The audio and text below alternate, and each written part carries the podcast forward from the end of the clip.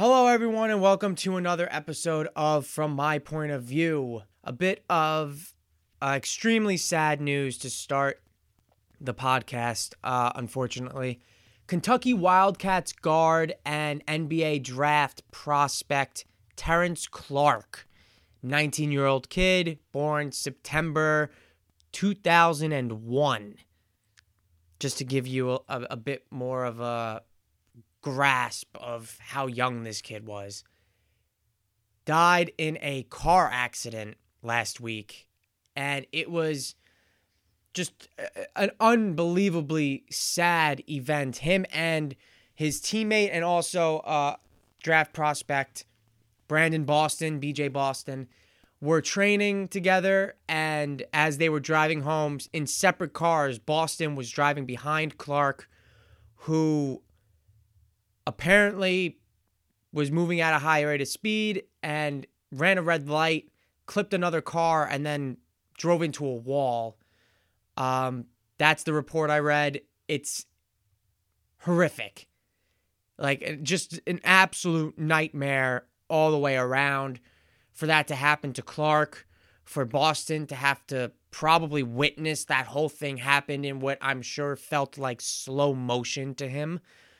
Um, just really, really, really just horrible, horrible tragedy that happened for Terrence Clarke and the Kentucky Wildcats and, and his family. And it's really, really sad. So, so condolences to, you know, the Clarke family and all his, his family and friends.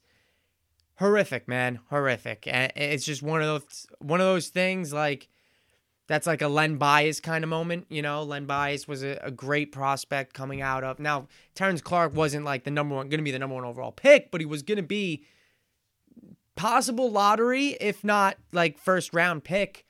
And this is just something that not only was like his potential as an NBA player not going to be f- fulfilled, but like his just his life, man, was cut short. And it's horrific. Really, really, really sad stuff. Um, so prayers out and condolences to his family and friends, man. It's just needed to get that off my chest because it, it was something that made it made me really really sad. I mean, like any human being, right? You never want to see someone that you don't ever want to see anyone, you know, pass away prematurely like that. But you know, a 19 year old kid getting ready to, you know, fulfill his lifelong dream in the NBA, like it's terrible. It really is terrible. As difficult as it is to change topics and kind of switch gears from, you know, a, a sad opening like that, I'm going to try my best. So, just with basketball, I need to touch on the Knicks real quick. Uh, they had a nine game winning streak. It was snapped by Chris Paul and Devin Booker and the Phoenix Suns the other day. I'm recording this on Tuesday night again, just so you have a time frame of what's going on. Knicks lost. Uh, nine game winning streak, though. Super impressive. I think it was their longest winning streak since 2014. Um, so it's been a while. It, it's been a minute. And you can't tell any Knicks fan to not enjoy a winning streak like that. Doesn't matter. You can't tell any basketball fan to not enjoy their team having a winning streak like that. Uh, it was super fun. I mean, they played the the Suns hard. I think they lost by like I think it was 118, 110 was the final score. Um, but the Suns are the number one, the number two team in the in the West, and they're trying to close in on that number one seed before the season ends. Uh, but the season ends in a couple weeks.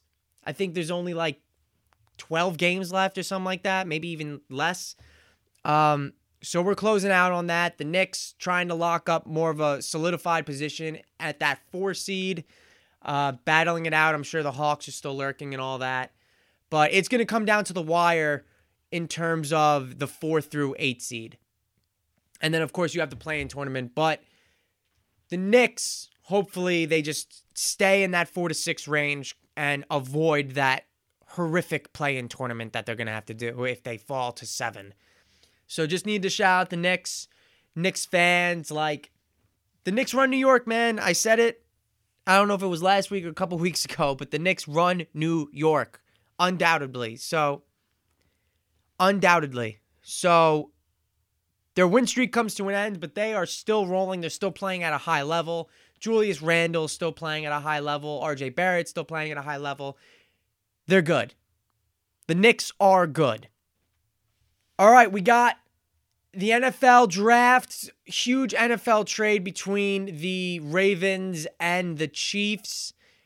NFL draft preview, and then we'll wrap up the show with the state of baseball, which I think took a huge jump um, or a huge step in the right direction with this series between the Padres and the Dodgers. And we need to talk about that. We'll we'll touch on the Yankees and Mets as well. Um, Jacob DeGrom and the Yankees looked like they had it going against the Indians, and then now they lost to the Orioles the other night against Matt Harvey, which is, you know, a step backwards. So we got all that coming up, but let's start with the NFL. That big trade I was talking about, Kansas City and Baltimore. The Chiefs trading their first round pick on Thursday night, the 31st overall pick. So, I mean, nothing crazy in terms of the first round pick that they get this year. And we're going to pull up the, the, the, rest of the numbers here uh, in terms of picks. So, the Ravens get that number 31 overall pick on Thursday. They get a third the a third round pick, number 94 overall, a fourth round pick, number 136th overall, and a 2022nd fifth round pick. So one first, a third, a fourth, and a fifth. And then Kansas City gets Orlando Brown, a second round pick this year, number 58 overall, the 58th overall pick, and a 2022 sixth round pick. So, in my eyes, the Chiefs kind of rinsed the Ravens on this deal. Like, I can't. There, it, it is very head scratching for the Ravens to make this deal. First of all, this is like your direct number one competitor in the AFC, and you're trading one of the most important, if not the most important, offensive tackle position or offensive line position to them so the Chiefs just let out Ereck Flowers go, uh, Eric Fisher go, excuse me, and he was their left tackle for a long time. I think he was like the first or second overall pick a handful of years ago. Uh, I think he was the second overall pick after Luke Joeckel, if you guys remember that draft. The Jaguars took him, and I think Joeckel was out of the league in like a couple years. But Fisher was with the Chiefs for a long time. Uh, his time with the Chiefs ended. They let him go, so they needed a left tackle to to give the Chiefs one of the better linemen in all of football for essentially nothing is like I, I don't know. It, it, it's super questionable because you yeah you get a first round pick, but it's the thirty first overall pick in the entire like in the entire first round. So like how what is the value you're looking to get there? Um, and then also you get like a third, a fourth, and then a fifth next year. You get four draft picks like just nothing overwhelmingly good. You couldn't have gotten another first round pick out of Kansas City. There weren't other offers out there from other teams that offered this pick and then like a first next year for this guy. Like I just it's hard for me to believe. I understand people are so obsessed with first round picks and all that, but it's hard for me to believe that this is the best offer Baltimore could get for one of, you know, a, a top of the line offensive lineman. And not only that, but Kansas City got a second round pick in it too. Like, yeah, they gave up, uh, they gave up their first round pick, but like, and you you actually look at it, you know, they won the Super Bowl last year. They had the 32nd overall pick, and they took Clyde Edwards-Helaire, who's, I mean, that was a good pick. That really worked out for the Chiefs. Um, but you know, you get a second round pick now. Um, I think what what did I say? 58th overall. Like this is I don't know. I I, thought the Chiefs kind of swindled the Ravens on this. Um I don't actually know. I don't know if the Ra- if the if the Chiefs swindled the Ravens or the Ravens sold very low on on Orlando Brown. But as far as I'm concerned, the Chiefs had a huge hole to fill on their offensive line with Fisher gone at an incredibly important position, left tackle, for your franchise quarterback. This is blind spot, right? And you went out and just got a exceptional offensive lineman to fill that hole. So and a second round pick to boot. So good good for the good for the Chiefs. Um the rich get richer, I guess. That is uh that's a hell of a trade for them. All right, NFL draft time, baby. It's getting there. We are by the time this is released, probably gonna be close to like 24 hours away. Uh, that's probably more. Eh, like we'll call it like 30 plus hours away. Uh, by the time this episode is released, so getting close. Thursday night, um, Kyle Shanahan had a really interesting quote about the Niners. So Shanahan said that he started out with one particular QB in mind for the number three overall pick. But, quote, after going through this process, I feel good about five guys at number three. So Shanahan's playing a bit of a, you know, oddball, like kind of busting balls uh, with people, not really showing his hand about who he's going to take because, you know, there's like five total quarterbacks. So he's being a bit of a jerk. And then he went on to say um, when uh, asked if he can guarantee if Garoppolo will be on the roster Sunday, he says, I can't guarantee that anybody in the world will be alive on Sunday.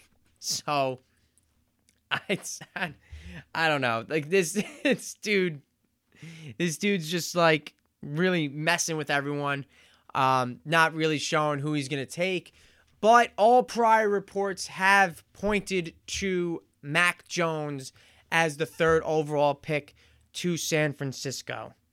So we're going to run through this mock draft courtesy of Mel Kiper Jr., the GOAT. Todd, Todd, Todd, Todd, Todd. Love Mel Kiper Jr. Okay.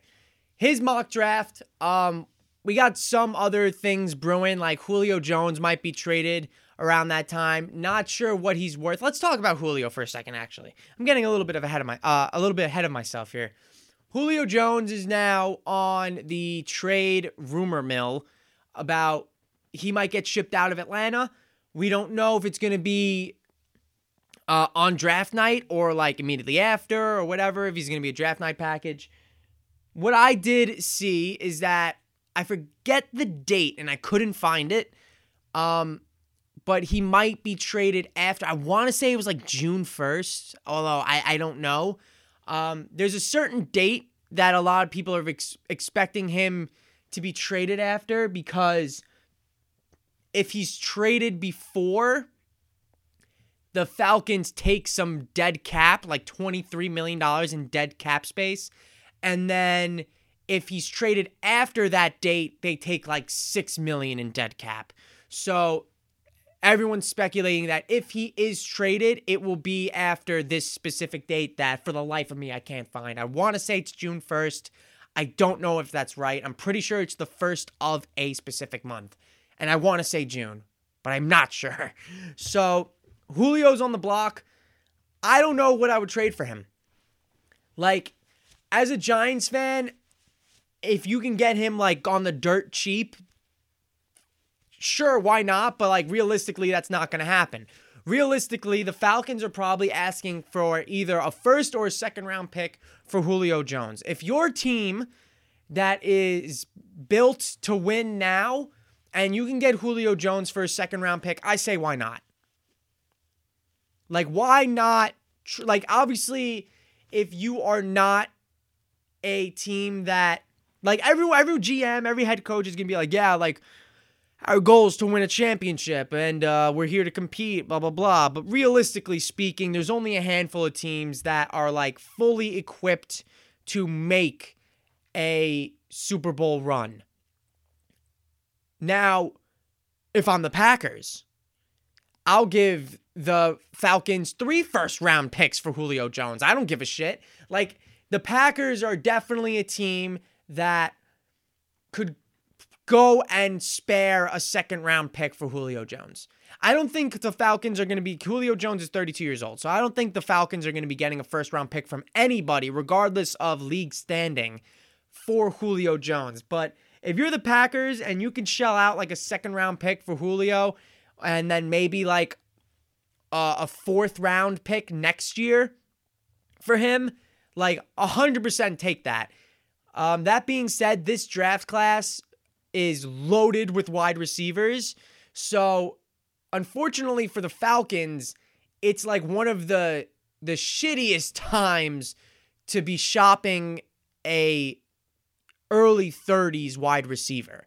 Normally, probably you'd get a lot of people to bite on that at least, or a lot of people calling your phone asking what you want for Julio.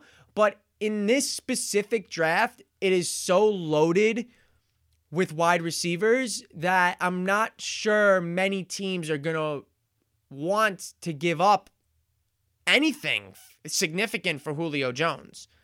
Um, so kind of sucks for the Falcons in that regard, but he'll probably be traded, and I hope he gets traded because uh, the Falcons are a dumpster fire. I mean, it's it's over for them.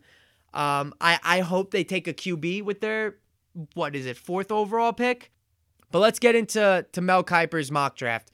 First two picks are essentially a lock here. I mean, number one, 100% is Jacksonville's taking Trevor Lawrence, and the Jets are taking Zach Wilson. That has been the report for ages. They traded Sam Darnold.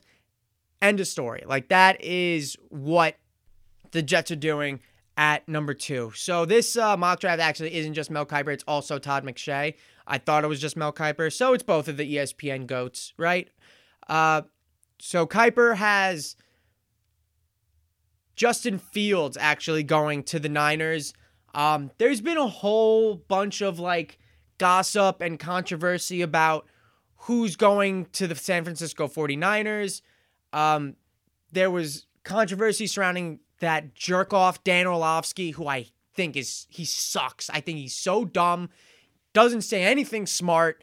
Um, questioned Justin Fields' work ethic. Then everyone started questioning it, and everyone was like, "Why are we questioning this?" And it became a whole big thing because there really wasn't any reason to question Justin Fields' work ethic. Um, in my opinion, he should be going number three overall. But there are so many rumors out there on the internet about Mac Jones and Kyle Shanahan went to his pro day and all that, and it's just a whole lot of bullshit out there, right? Speculation, gossip, rumors, nothing really certifiable. So, in this mock draft, got Justin Fields going number three to the Niners. I would like that way better than Mac Jones. Number four, Atlanta Falcons are taking Kyle Pitts, which is fine if you're if you're okay with relying on Matt Ryan for probably at least another 2 years. Cuz there's just no like even if you suck next year, I don't know if you're going to be able to be in this position again. Like, you're not going to suck enough with Matt Ryan to get the number one overall pick. But clearly, you can suck enough to get like the number four overall pick. But this year has several quarterbacks to choose from. So, foregoing that and taking Kyle Pitts means you're locking in on Matt Ryan for probably another two years. At number five, Cincinnati Bengals. The obvious pick for the Bengals is to pick Penei Sewell, the offensive tackle from Oregon. I would not be surprised if Joe Burrow talks uh, management into taking Ja'Marr Chase, who was his teammate in college. Chase didn't play last year, but the previous year he played with Joe Burrow. So I, I hope for the sake of Joe Burrow, they don't listen to him if, in fact, he is trying to get that pick to happen. They need Sewell. They need to protect their quarterback. This is the obvious pick, I think, for everyone involved. The Dolphins at six, you remember their whole fiasco. They traded down from three to 12 and then back up to six. It was a whole big thing. Uh, they have, or McShay has Ja'Marr Chase, number six overall to the Dolphins. This is a trade that Kiper has. Lions trading with the Patriots, and then the Patriots take Mac Jones. We're not going to take much time to discuss that because it is a hypothetical trade situation. We're going to breeze through those and go with the actual uh, picks that aren't hypothetical trades. Eight, Carolina. Uh, they he they have Rashawn Slater, offensive tackle from Northwestern, going eight to the Panthers. Protect Sam Darnold, give him extra protection. I'm okay with that. Uh, number nine, Trey Lance, going to the Broncos, which, if this is a guy that falls that far, I think that's a good pick for the Broncos. I don't think Drew Lock is the answer, unfortunately. At 10, Dallas Cowboys, Patrick Surtain. This is a guy who I think on almost every mock draft I've seen, people have the Cowboys taking this dude at number 10. So it seems to be a pretty accurate pick. And now, of course, my New York Giants. I've been seeing this more and more. DeVonta Smith. Kiper has DeVonta Smith going to the Giants at number 11. He was on first take today. Molly Qerim was hounding him about being a Giant, and he was like trying to play it off. Um, he was spotted at the Knicks game wearing a Yankees cap the other day. It's a whole big conspiracy, New York media kind of thing. You know how it goes. Um, I would love to see DeVonta Smith in a Giants uniform if we did not just sign Kenny Golladay. The fact that we we went out, so we went out and signed a legitimate number one wide receiver in Kenny Golladay. We have Darius Slayton, Sterling Shepard, Saquon Barkley, Evan Engram, even though he's wildly inconsistent and I hate him, there are weapons for Daniel Jones already on the Giants offense. Kenny Golladay is a huge pickup for them. I personally would like Kwity Paye, who is a defensive lineman from Michigan, or Micah Parsons, a line, the linebacker from Penn State. Uh, I want to go defense. I want to go linebacker or defensive line. Pick one of them. You know, God forbid the Giants decide to do a complete 180 uh, on everyone and pick like an offensive lineman. I wouldn't hate that either, obviously.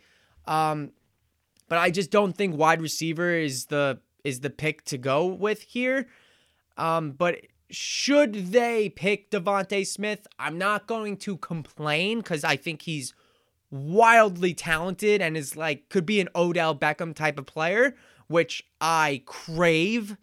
Uh, you all know how much I miss Odell. So DeVonta Smith, I'm not gonna say no, but I would rather go defense. Number 12, they have the Eagles taking Jaylen Waddle, uh, DeVonta Smith's teammate. I think this is a fine pick for them. Um, they need some type of weapons on offense because the Eagles are just bone dry in that regard. Their wide receiver core has been shit for years. 13, the Chargers. They have Christian Darrisaw, offensive tackle from Virginia Tech. Protect Justin Herbert. That's the motto. 14th, Minnesota Vikings. Alijah Vera-Tucker, offensive tackle slash guard from USC. 15th, this is the the trade between the Patriots and the Lions, the hypothet- hypothetical one. Um, they have the Lions taking Micah Parsons. 16th, Arizona Cardinals, Jaycee Horn, cornerback, South Carolina. A lot of people have Horn in front of Surtain on their cornerback draft board. Um, so I wouldn't be surprised if Horn is a guy who goes a little bit higher than what they have projected at 16. Uh, but with the departure of Patrick Peterson, got to replace him somehow. I'm not surprised. I wouldn't be surprised if the Cardinals took a defensive back. 17, the Raiders, Trevon Moehrig. I don't know if I pronounced that right. Safety from TCU. Um, he's a deep safety kind of guy. You pair him up with Jonathan Abrams, who's constantly lurking in the box, loves hitting people with his helmet. Um, I don't know. The Raiders are like so unpredictable. Gruden is unpredictable. You never know if he's going to reach or he's going to try and just pick someone out of the blue. I have no idea. Sometimes I think that they just shake up a, a bunch of names in a hat and pick them out. And that's how the Raiders draft. At 18th, the Dolphins' second first round pick, they have Jeremiah Owusu Koramoah. I think I pronounced that right. God bless me if I did linebacker from Notre Dame.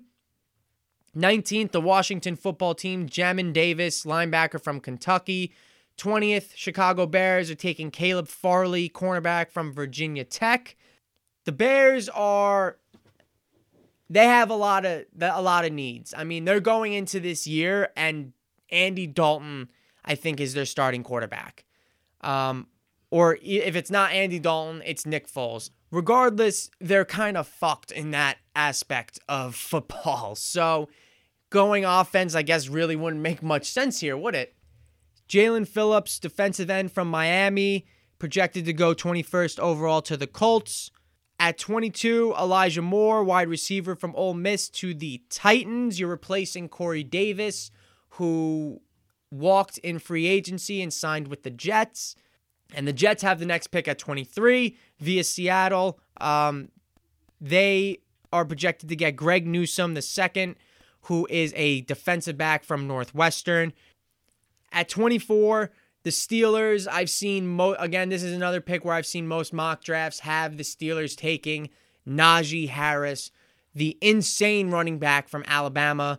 Um, going to be the first running back off the board, rightfully so, but Pittsburgh has not did not have any semblance of a running game last year.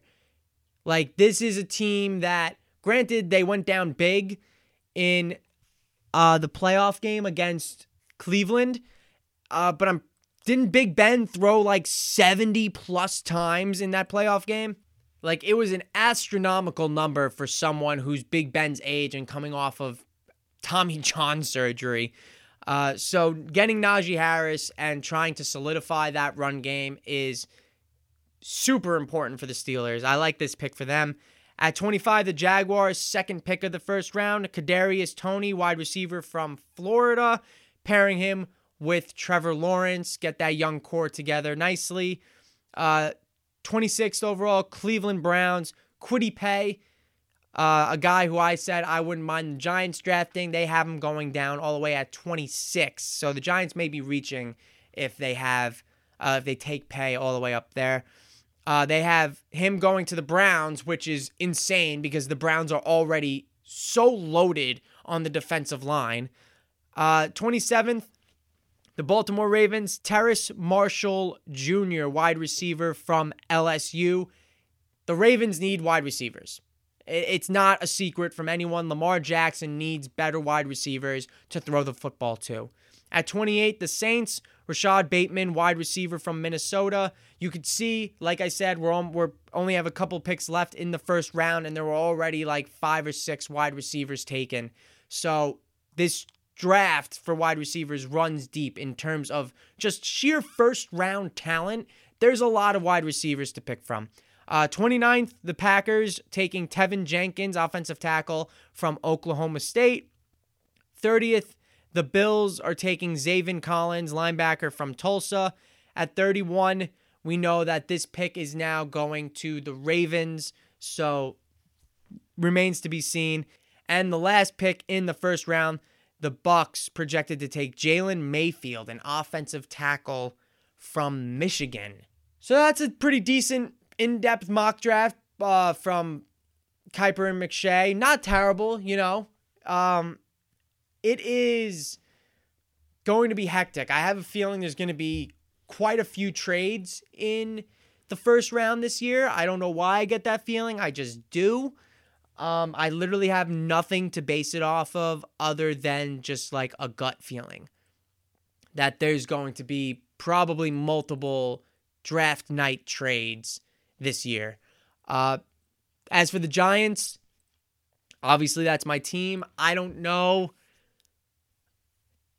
I don't know who they pick. Um, the rumors have ramped up over the past couple weeks that they're taking DeVonta Smith, but I would like to see someone on defense. Like Micah Parsons would be someone that would really I would really enjoy having on the Giants. Like their linebacking core isn't the strongest. It's certainly improved, and their defense just in general was really good last year and made great strides from you know week one to week 16 and uh, or week 17 and having someone like Micah Parsons lined up uh, next to like Blake Martinez, that's a great linebacker to learn how to play in the NFL from. So, just in general, I think that scenario would really work out well for both sides. Not only is Parsons incredibly talented, but he would be in a great environment to not only compete and win, but also a well-respected franchise with with a solid roster and then Blake Martinez a guy who can like kind of show him how to really excel in the NFL and how to be like an exceptional middle linebacker or just a linebacker in general. So I, I would love to have Micah Parsons. He's probably my number one choice. If they take DeVonta Smith, they take DeVonta Smith. I'm not going to complain. Like I said, he's immensely talented in the wide wide receiver position, and you can never have too many weapons for Daniel Jones to throw the ball to. If you got four, if you got two really good wide receivers with Golladay, and I'm assuming now Smith, and then your like third and fourth option are Darius Slayton and Sterling Shepard, like that's not. you can't really complain about that. You know, there are worse things to happen. You can never have too many weapons, especially for a guy like Daniel Jones, you know? the more weapons, the better. Uh, the quicker these receivers get open, the better. All right, but now we got the NFL mock draft, a little wrap up there. Um, super excited for the draft, but the state of baseball makes me a little bit more excited. It's been electric. The first month of the season has been insane.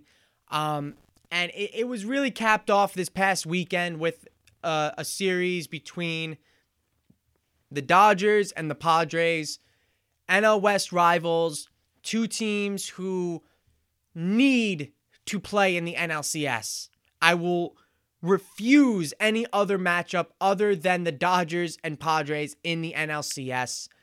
Um, actually, I wouldn't mind the Mets being in the NLCS. So, you know, we'll, we'll the playoffs. We'll we'll call the playoffs. Let's let's set the bar a little bit low. The Dodgers and Padres need to play in the playoffs. I don't care what round it is. I don't care.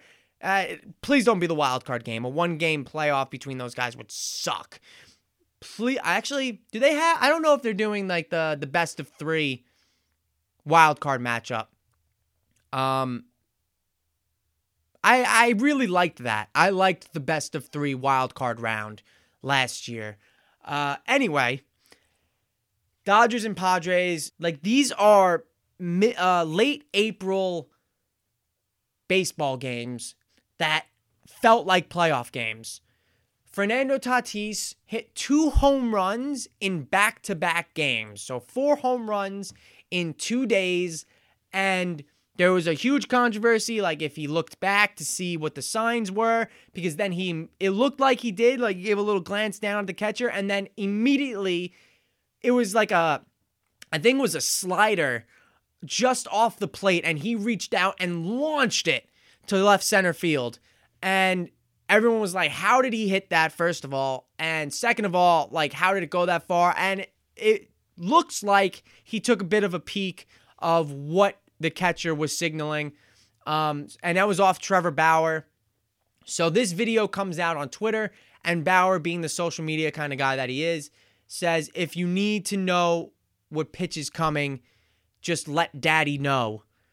And Tatis responds with a picture of him and I think is uh, his son, maybe? I don't know. It's a child with a picture of Bauer's face photoshopped onto the kid. And it's his, he said, Tranquilo Hijo, which is uh, relaxed son or something like that.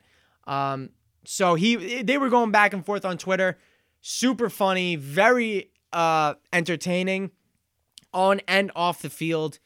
But Bauer was also asked because after Tatis homered twice off of him, he did uh, his little strut that he does. Bauer does this stupid little strut that he does on the off the mound, walking off the mound, and Tatis did it after he crossed home plate, and then he also did the Bauer in spring training would hold like uh, close one eye and then pitch because he was just playing games and he's kind of a jerk off like that. Tatis would cover one of his eyes up as he crossed home plate. So he he mocked Bauer twice with his own celebrations. And someone asked Bauer, "Oh, is it you know does that piss you off? Does that bother you?" And he says no. He he said no, and he was like, you know, I celebrate all the time. And if you're a pitcher and you get pissed off because uh, a batter is is celebrating because they got to hit a home run off of you, you're soft. And I love that. Like, please, for the love of God, get rid of this like act like you've been here before bullshit that is has been instilled in baseball forever. Like let the kids play. Let these guys show some emotion, let them get amped up rounding the bases, let them cross home plate and do all these celebrations. Who cares? If you have a problem with it, okay, that's that's that's fine. Like, you know, sometimes it might be a little excessive, but at the same time, if you don't want a guy celebrating as he's crossing home plate, don't give him a meatball and let him hit it over the wall. You know, like throw a better pitch. What, what, what are you going to say to that? You know, he, he's got to act professional because you couldn't throw a good pitch. So he launched it over the fence. It's not his fault. It's your fault. Throw a better pitch if you don't want people celebrating in your face. So I, I, I respect Bauer in that aspect. Um, he does kind of piss me off a little bit, but in, in that regard, in furthering baseball and making it fun and making it, you know, more watchable to a younger audience, I'm I'm fully on board with what he's been trying to do, for sure. So, uh, in general, the Dodgers and Padres they were on ESPN as well. They had a crazy back and forth extra innings game where the the Padres came down. They were down six. They came back to tie it and went into extra innings, and then they um, ended up winning the game. These are super intense divisional games in April. So, like, that is really something to get excited about that these games pack as much punch as they do this early in the season because when they play late in the season, it's going to be ramped up by a hundred it's going to be so intense. They're going to be at each other's throats. There'll probably be at least one benches clearing incident during the course of this season. I would be shocked if there wasn't. Um, but this is like this is good for the game. Having this rivalry is good for the game. And like I said, having it happen this early in the season is even better because a lot of people are like, "Oh, it's early April. You know, who cares?" And then you get into the lull of summer and it's like, ah, oh, baseball's the only thing on, blah, blah, blah. Like people get bored about something like the average fan might get bored of that kind of stuff. So having it be like, yeah, these games obviously matter. Like they want to, you know, the the Padres are like, we want to beat these guys, and the Dodgers, you know, we want to beat these guys. That's awesome. I'm all for this. All for it. I think it's a great thing for baseball. As for the Mets and Yankees, the Mets, Jacob DeGrom, hands down, bar none, best pitcher in baseball. I don't think anyone is close. I don't. I really don't. Burnes, that guy, I think his name's first name's Corbin, right? Corbin Burnes in Milwaukee, having an incredible start to the season. I think he has like he's like a 0.01 less ERA or more ERA than Jacob DeGrom. DeGrom has got like a 0.38 ERA and he has uh, a 0.39 or some shit like that. He's had an incredible start to the season, taking nothing away from him. But DeGrom is like head head and shoulders better than everyone else, man. He he's incredible. Incredible. 3 starts in a row. 14 strikeouts tied a career high, 14 strikeouts tied a career high, 15 strikeouts, set a career high. That was his last start against the Nationals. 15 strikeouts, two hit, complete game shutout for Jacob DeGrom. Oh, by the way, he also had two singles and an RBI. So the guy just does it all. Like he really does it all. He's he can swing the stick. I think he's hitting he's hitting like 700 and has like four RBIs on the season. It's insane. Uh, and on top of that, obviously, you can't touch him when he's on the mound. He decides to come in this year, 32 years old, whatever it is, 33 years old, th- pumping 101 miles an hour. Never done that before in a season. Decides to come into this one, early 30s, pumping 101. He's just, every pitch for him is just like unbelievable. It always feels like, it never feels like any pitch gets away from him. Like when you see him throw the baseball, it always ends, it always feels like it ends up exactly where he wanted it to be. He is unbelievable to watch. He pitches actually Uh, when this comes out, he'll be pitching tonight. So Wednesday night, DeGrom's pitching. Turn him on. He's much watched TV at this point. Um, and he's been this way for a couple years now, but for some reason, like, even though he's won two Cy Young Awards, I feel like now people are like, under, like, the general public is understanding what is you know what is happening with Jacob DeGrom. He he is an all-time great pitcher. And by the way, his complete game shutout last start with 15 strikeouts made him the all-time Mets leading ERA pitcher in in history. I think Doc Doc Gooden held that title for lowest ERA in Mets history. Jacob DeGrom now holds that record. So, it, I mean, yes, obviously that could change, right?